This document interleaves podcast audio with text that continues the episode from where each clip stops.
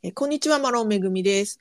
こんにちは、松本律子です。はい、こちらの録音はハワイ時間の2月24日金曜日の夕方6時頃に行っています。えー今週起きたハワイのニュースを5つダイジェストでお届けするハワイウィークリーニュース。情報元はハワイのニュースチャンネルや新聞を参考にしています。ということで、早速、えー2月第4週のニュース行ってみましょう。はい。えーまず一つ目。えー高校生ひき逃げ犯が自首したということなんですが、うーん。はい、これね、先週のこちらのニュースでもお伝えしましたが、えー学校にね、朝登校するところで、えー女子高生、16歳の女子高生の、えーサラ・ヤラさんが、えーひき逃げに遭ってしまって、えートラックによるひき逃げで、えー残念ながら命を落としてしまったという事件で、で、あの、運転手は逃亡していたということだったんですが、その後にですね、あの自ら自首をしたということなんですって。自,、はい。自ら出頭したということで、うん、えーその容疑者が45歳のミッチェルミッチェル宮代ミッシェルかな？宮代、うん、うん、という、えー人物だそうです。でまああのこのねあの被害に遭われた、えー亡くなったの、うん。あのご家族の方もあの犯人には犯人まあ犯人と言っていいのかな、うん、犯人にはあのぜひ出頭してほしいっていうことをコメントニュースにコメントされてたんですが、まあ、そういう意味ではねこの自ら出頭したということなんですが、うん、えー、なんと恐恐ろしいことにですねこの人物、えー過去にもたくさんこの交通違反を犯していたことが判明したそうで、ねえ。うん、なんと160件え100少なくとも164件の交通違反をしている。交通違反そして交通犯罪合計で164件以上。少なくともですからね。もうこういう人は運転させちゃダメでしょマジで。いや本当にそうなんですけどもね、うん。さらに裁判所の記録によると過去5年間で無免許運転の疑いで12回も逮捕されてるんですって。ね、だからもうダメ。はい、で、えー交通犯罪で過去6回有罪判決も受けているけれども、まあ、なんだかんだ懲役刑はまね免れているということなんですって。ですから、まあ、有罪判決は下ってるけれども刑務所に入ってることはないっていうような状況みたいですね。うん、でもだからもう懲りないってことじゃんこの人。はい、そうなんです。で、しかも、まあ、この被害者感情的には、あの、納得できない部分として、この一度出頭して逮捕されたんだけれども、えーその日のうちに釈放されてるんですよね。仮釈放というのかな。保釈金を払ってってことだよね。そういうことです。うん、これは、ちょっと私としてはびっくりしてしまったし、おそらくこのニュースを聞いた多くの方が、え、なんで釈放しちゃうのって思ったと思うんですが、えーと、交通事故での、まあ、死亡事故、まあ、つまり交通殺人事件という場合、ハワイの場合は、えー仮釈放は割と一般的なことなんですって。だから今回に限ったことではないそうで、え、なんかそれもどうなのって思ってしまいました。いや私も全然合点がいかないですこれは。ねうん、なんかちょっとねだって本当その人って免許関係ないから。え。うんその時点でもしかしたらまたね車乗って何かするかもしれないじゃないですか。はい、んんそうだからこのミシェル・ミヤシロ容疑者はもともとこの無免許でこの事故を起こしてるんですよね、このサラさんの死亡事故をね。だからもうそれそれ自体ももう何年もの間無免許の状態で運転していたようなんですって。それもね野放しになってたということで。そうなのよ。だからまあ正直その免許持ってるかどうかってねかあの掲げて運転してるわけじゃもちろんないですけど、うん。でも結局無免許になるには理由があるわけじゃないですか。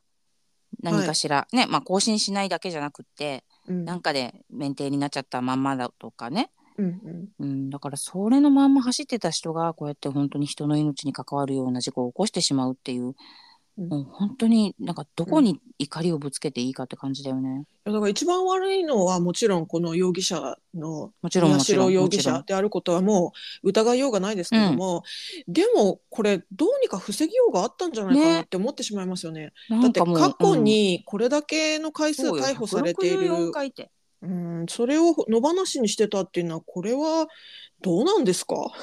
いや本当にだからそこで、もちろんだから本当にこの人もう恨むべきはその人ではあるけどあるけれども、ね、でもその状況を作っていたもっと前に防げた可能性って絶対ある気がしちゃう、まあ一般市民としては。はい。でしかも今回のことだってとんでもないことなのに、うんその後また保釈されてうんね、保釈されている世ので中に普通にいるわけじゃないですか。はい、でそれがねあのこの人に限らずこういう事件の場合は、なんか当然保釈されますみたいなのもちょっとなんか信じられないというか、もうこんな全く関係ない赤の他人の私ですらこんなに憤るわけですからこれが遺族であればもうちょっと腹渡が煮えくり返るどころの話ではないですよね。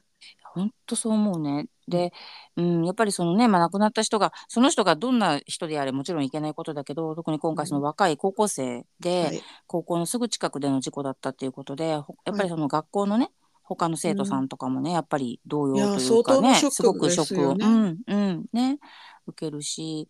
そう。でなんかその通学路はい。にも当たるところで交通量も多いので、うん。なんかそこにその歩道橋のようなね今、はい。あのほ横断歩道なんですけど歩道橋を作るっていう計画になったというニュースもありましたよね。そうですね。はい。うんあのハワイって実は歩道橋がほとんどないんですよね。うんあんまり見たことないです。うん、もう一部の場所を除いてほとんど見ないっていう感じなんですけど、まあ、いろんなね理由があると思うんですね。メンテナンスにお金がかかるとかあのもちろん建設自体にお金がかかるとかあとはその防犯のうん問題ですね。そのまあね、その歩道橋を何かしら あの悪い目的に使ったり、そこがねまあ、うん。別の何か問題を起き起こす可能性があるっていうような、まあ、いろんな判断があるんだと思うんですけどはい。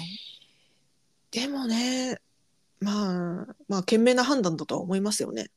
そうですね。まあだっうん。て信号だけではそうやってね、もうそれを無視してしまったら、うんなんとも避けようがないですからね。まあうんそう言い出したら世の中の信号全部意味がなくなっちゃうから、そんなことはないんですけど。うんうんただやっぱりその特にその子どもたちが関わるような場所周辺はそういった措置があってもいいのかもしれないですね。そうだよね。なんかあの、日本だと、日本だけじゃないのかな、ああいうほら、小学生ぐらいの子たちが横断歩道を渡るときに緑のおばさんってね、はい、昔、はいいますよね。ね、今も旗を持って、ね。うん守ってくれる感じの。ね、だからそういうのが全部のところにあればもちろんいいんでしょうけど、そんなわけにもいかないですしね。いやいや本当にねこれやるせない事件でございますけれども。憤りが止まりません。はい。はい。でこれが一つ目のニュースだったんですが、うん。次二つ目のニュースなんですけれども、あの今のね一つ目のひき逃げの犯が自首しましたよっていうこととちょっと関連して、はいえー二つ目のニュースいきます。うんはいえー死亡事故の5人に1人がなんと無免許運転だということなんですってハワイ州。ハワイ州もなんか本当免免許おでこに貼って運転します？本 本当にねこれ笑っちゃいけないんだけども呆れて笑うしかないぐらいの話でうんいや5人に1人ですからね。うんだから要はね2割そのはい、人が無免許ってことですよね。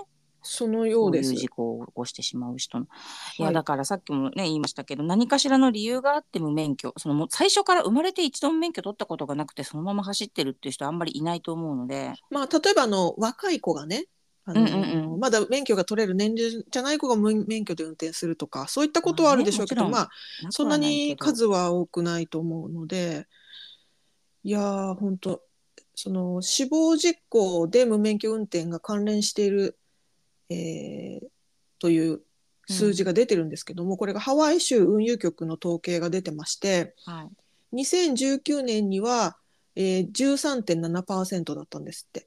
うんだからうん5人に1人じゃない、5人に1人以下なんですよ。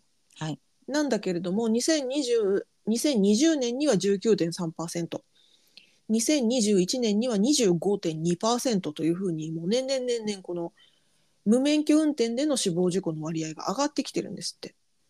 うーんなんかもうねはい。さらに、これ今、い今言ったパーセンテージっていうのは死亡事故の話ですね。はいはいで、えーさらにですね、去年1年間にホノルル警察が無免許運転で発行した違反切符の数、うんうん8117件だそうです。いやこれ1日に換算してもちょっと計算がすぐできないけど8000いやだから相当の1日そんな、毎日毎日ね。うん、何十件20っていう。件とかの数の20件以上の無免許運転が検挙されてるってことですよ。あの単純にその携携帯してなかった忘れちゃったっていうね、うん。それも無免許運転ってその時点でなるのかもしれないからそれはあそれもよくないけど、うん、うん、けなんて言うんでしたっけ免許非携帯、はい、そうですね。うん。でもそうじゃなくても明らかに免許というもの自体がないもしくは剥奪されている停止されている状態ではい。何十人も毎日毎日捕まるってさ。はい。だからいいかに無免許運転が多いかっていうことですよね。怖いですよ。だって道路歩いてで自分がねまあ運転してでもですけど、はい。自分の窓窓なりの人とかが免許持ってないまま運転してるかもしれないわけでしょ、うん、ま真後ろの人とかさはい、怖いよね、怖いです。どんなにこっちが気をつけてたってさはいうん。でね、このニュースでも言ってるんですけど、無免許、免許がないイコール運転が下手とか、うん、荒い運転をするという、そこはイコールではつながってないはずなんだけれども、さっき律子さんも言ってたけど、そもそも無免許になった理由っていうのが、うん何か違反をし続けているとか何かしらのその違反行為とか危険運転とかで免許が失効している可能性の人が多いわけだからややっぱそういう人が無免許でそのまま運転し気にせず運転してしまっている。だから、うんあの死亡事故みたいな危険な事故を起こす可能性も高くなるっていうことですよね。であの一番問題なのは無無免許であっても運転できちゃうっていうところだと思うんですよね。いや本当そうなんですよ。だから、うん。こんなにもあの技術が発達してきているんだからもうなんか車に乗った時にその有効 有効の免許証をねピッてやらないとこうエンジンかからないみたいな、うん、乗れないとか動かないとかね。ねえなんかできうそうなぐらいに世の中は発達しているのではないのでしょうか。本当にね。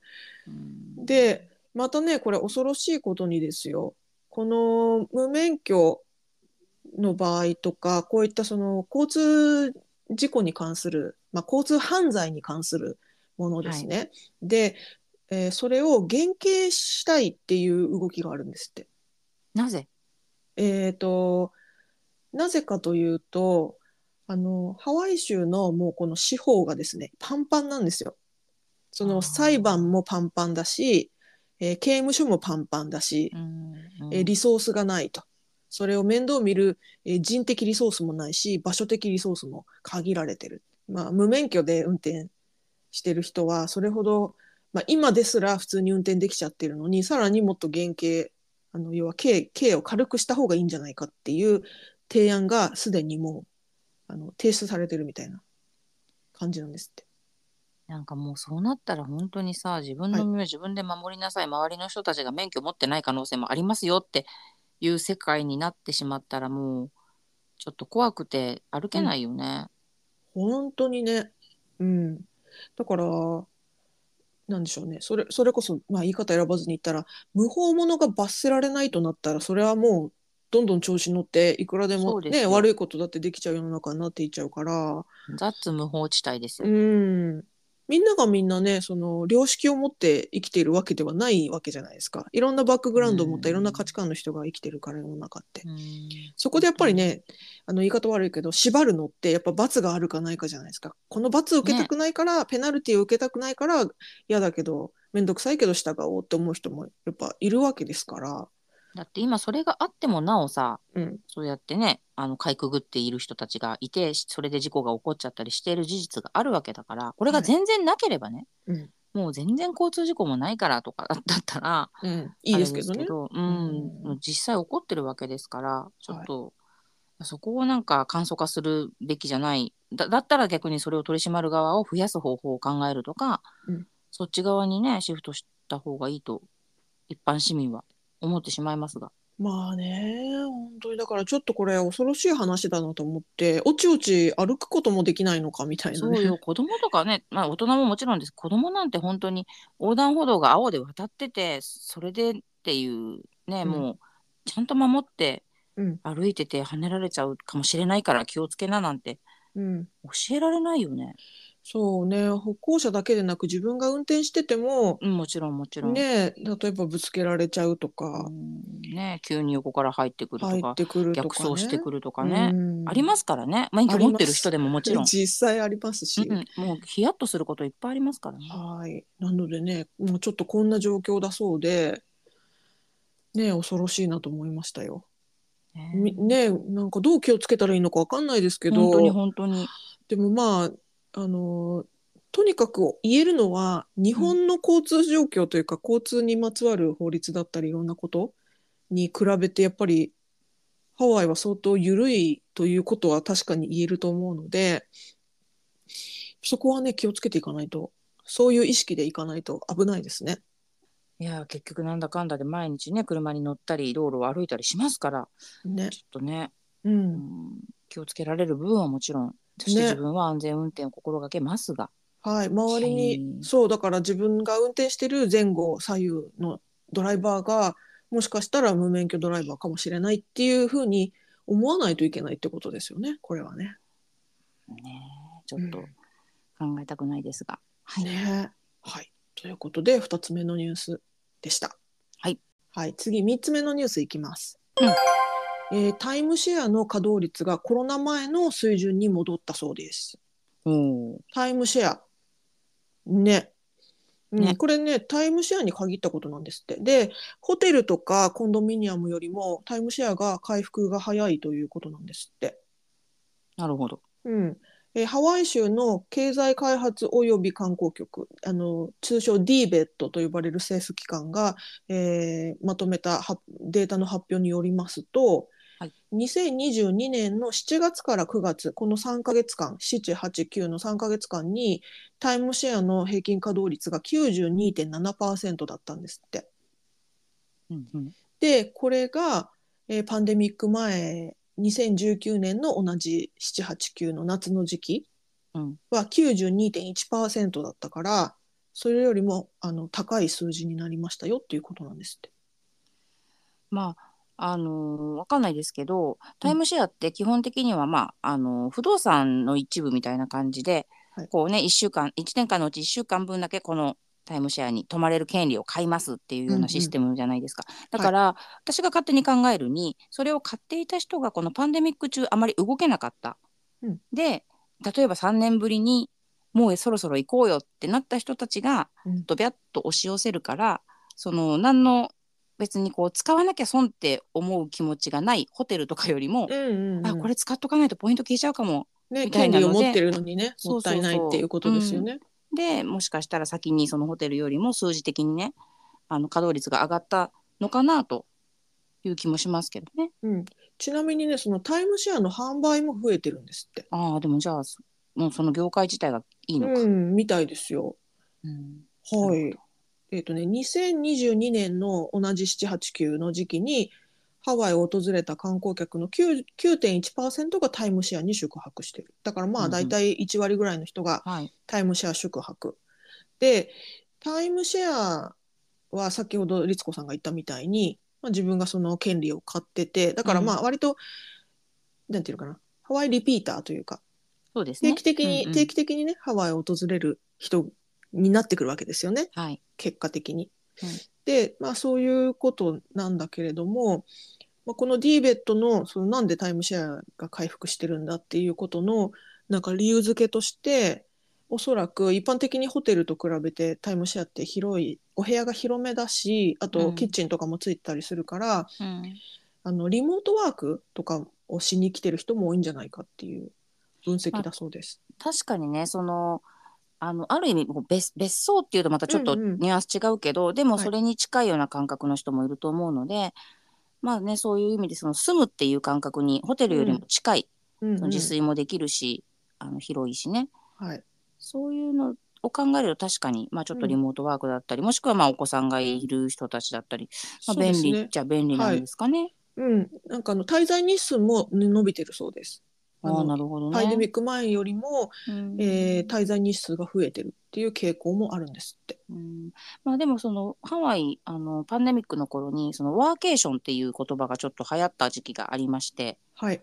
うん。あのーバケーションとワークをかけてるんだよね。だからうんうん。お仕事しながら例えばちょっと長く旅行してるんだけども旅行先でお仕事してますみたいな。そういうのしませんか、っていうようなホテルのあのプロモーションも聞いたことあるんですが、まあ、うんそういう形で言ったらタイムシェアのねああいう大きなコンドミニアム系の大きなお部屋っていうのは重要に合ってたのかもしれないですね。うん、そうですね。ううん。ん、だから、まあ、あの、このパンデミックの間に仕事がリモートに切り替わった人とか、うん。まあ、リモートと出社と選べるみたいなスタイルにお仕事がね変わった人が多いわけじゃないですか。だから今までだったらハワイに来るのにわざわざ休暇を取らなきゃいけなかったのに、あのー今はね休暇を取らずに、まあ、多少働きながらでもハワイで過ごそうみたいな選択肢もできるのだとしたらあの滞在日数もね伸ばしたりとかあとちょっと居心地のいいタイムシェアっていうスタイルが、まあ需要が伸びてるんでしょうねきっと。ね、そうかもしれないですね。うんいいな。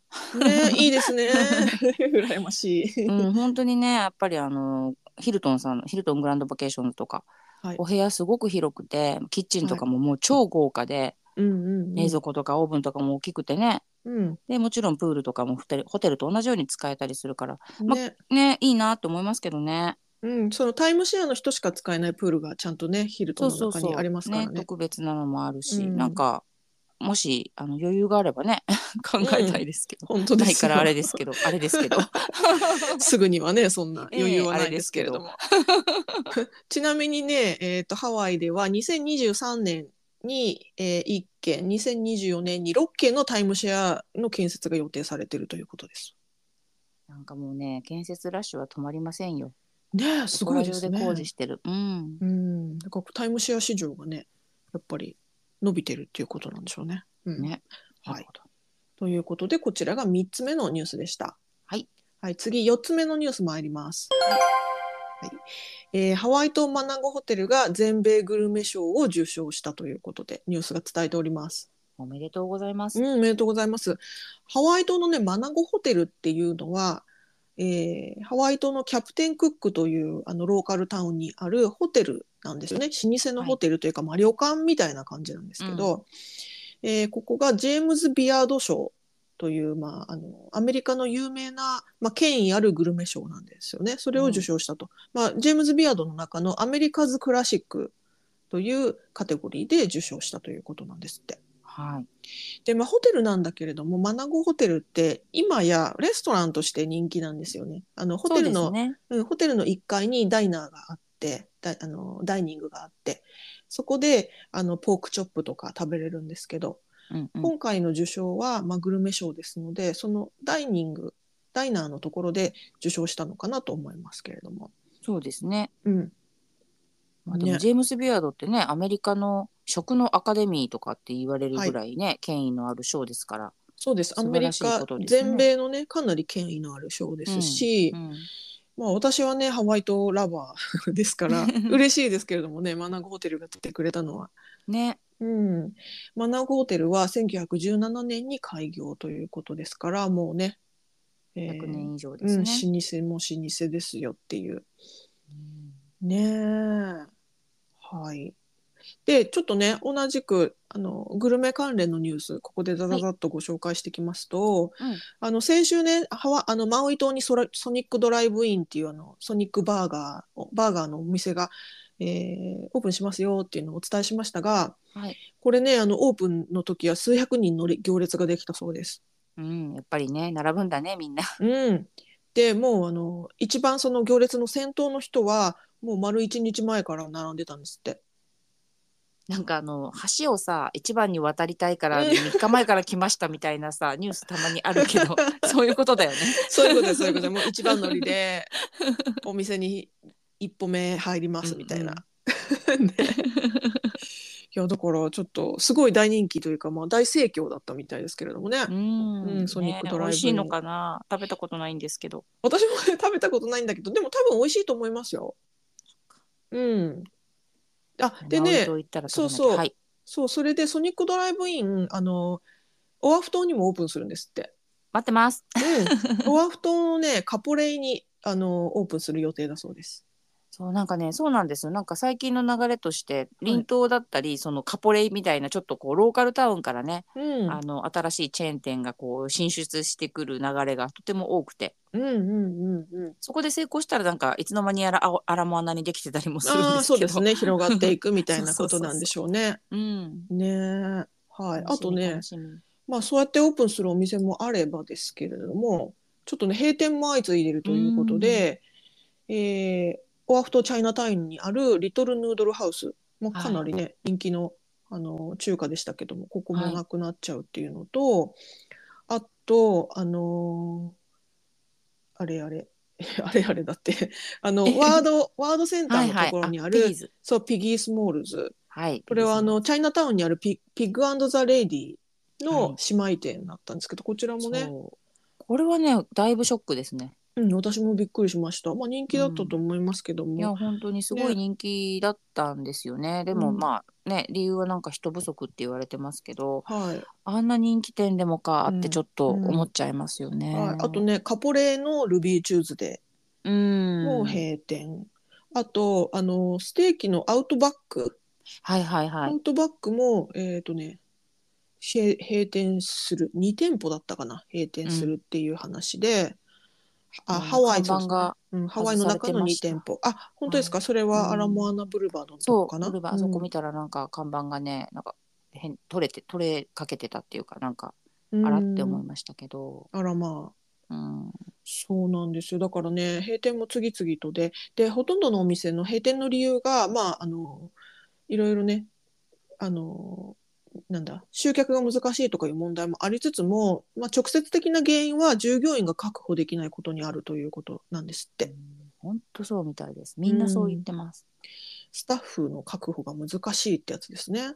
だからあの一番の繁忙期とかその一番人気のななんていうか書き入れ時の時間帯に人を入れたいんだけれどもスタッフがいないから営業時間を短縮しせざるを得ないとか、まあ、そういった状況が続いてしまって、えーお店が回らなくなっていくっていうパターンがすごく多いみたいですね。